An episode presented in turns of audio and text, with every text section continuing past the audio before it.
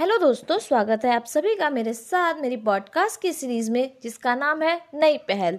दोस्तों, आज हम जानेंगे मृदा के बारे में, यानी मिट्टी के बारे में सॉइल के बारे में। तो आइए शुरू करते हैं।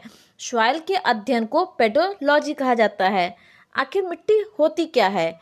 तो अगर सरल शब्दों में कहें तो खनिजों का संगठन तथा पृथ्वी के ऊपरी सतह के टूटने फूटने से हुए पदार्थ के निर्माण को सॉइल कहते हैं, मृदा कहते हैं।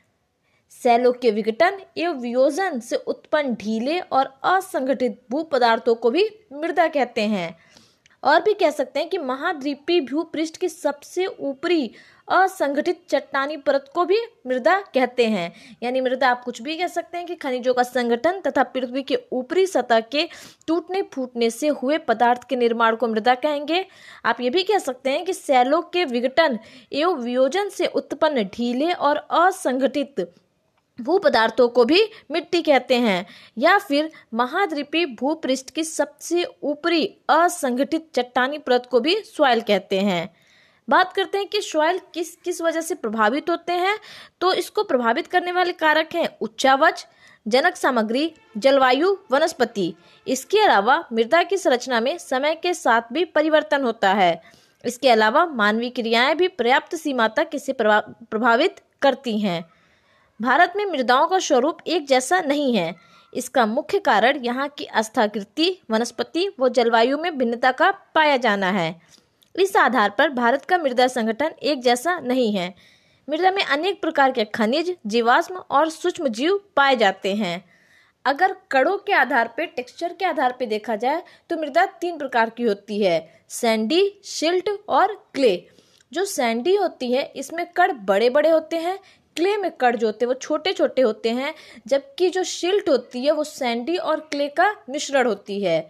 सैंडी में हम ऐसे पदार्थ उगाते हैं, जैसे मोटे अनाज, बाजरा, मक्का, इन सब की इन सबको उगाया जाता है। इसके अलावा सैंडी में आप चावल भी उगा सकते हैं, जबकि शिल्ट में जो आप चावल, आप इसके अलावा और भी पदार्थ और भी अनाज उगाए जाते हैं।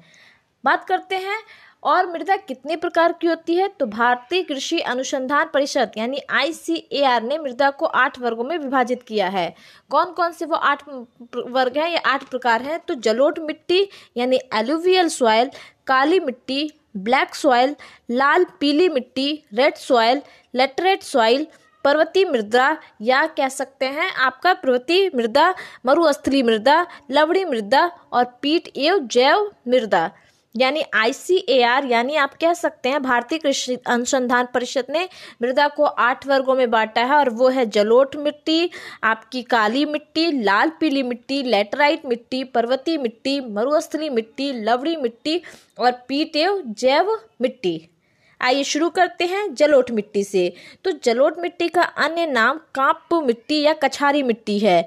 बात करते हैं इसके निर्माण की तो इसका निर्माण नदियों द्वारा बहा कर तथा कहीं इकट्ठा किए हुए जल से होता है।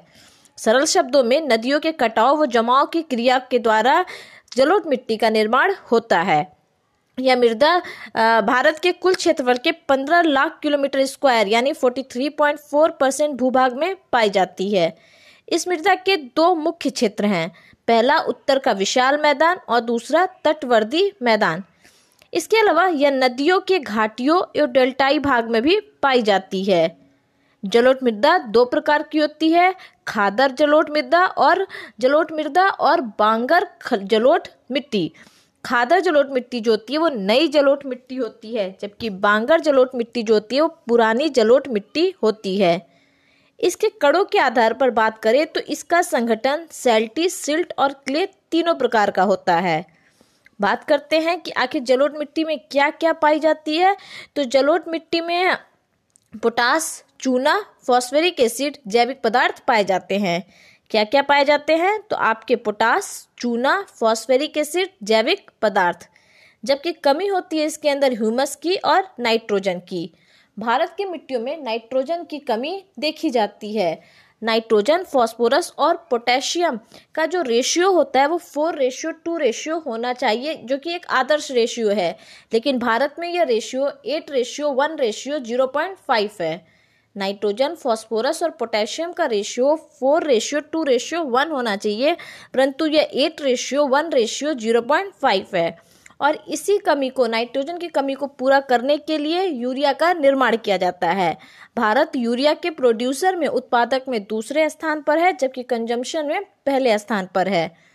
बात करते हैं आखिर जलोढ़ मिट्टी में क्या क्या उगाई जाती है तो चावल उगाई जाती है, जूट उगाई जाती है, ये सब मुख्य फ़सल है जो कि जलोढ़ मिट्टी में उगाई जाती है।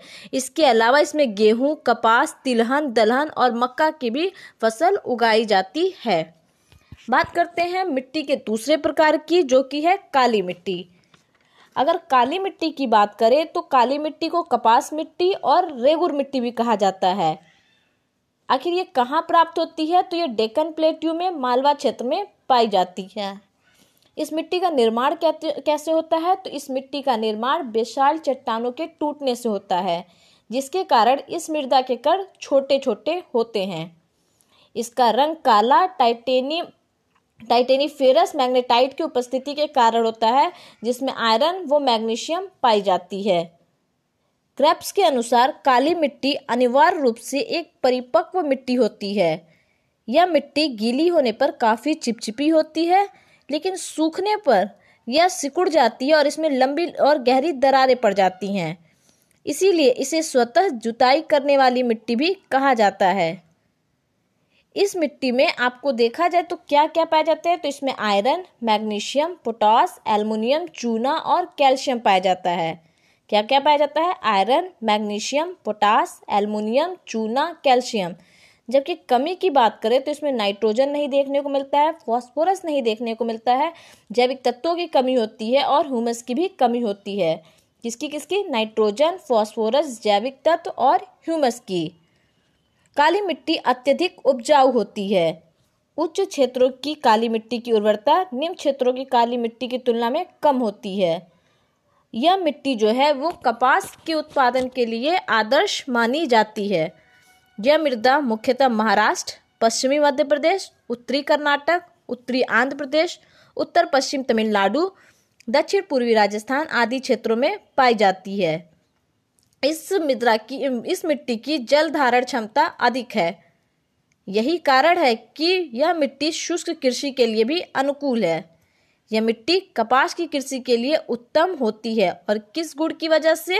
क्योंकि यह मृदा शुष्क कृषि के लिए भी अनुकूल है और इसकी जल धारण क्षमता भी काफ़ी अधिक होती है। अगर बात करें इसमें क्या क्या उगाई जाती है तो इस मृदा में मूंगफली, तंबाकू, गन्ना, दलहन एवं तिलहन की भी खेती की जाती है कपास के अलावा। यह मिट्टी एक क्षेत्रीय मिट्टी है। दोस्तों, मिट्टी के अन्य प्रकारों के बात, बारे में हम बात करेंगे अपनी अगली पॉडकास्ट में। तब तक के लिए धन्यवाद।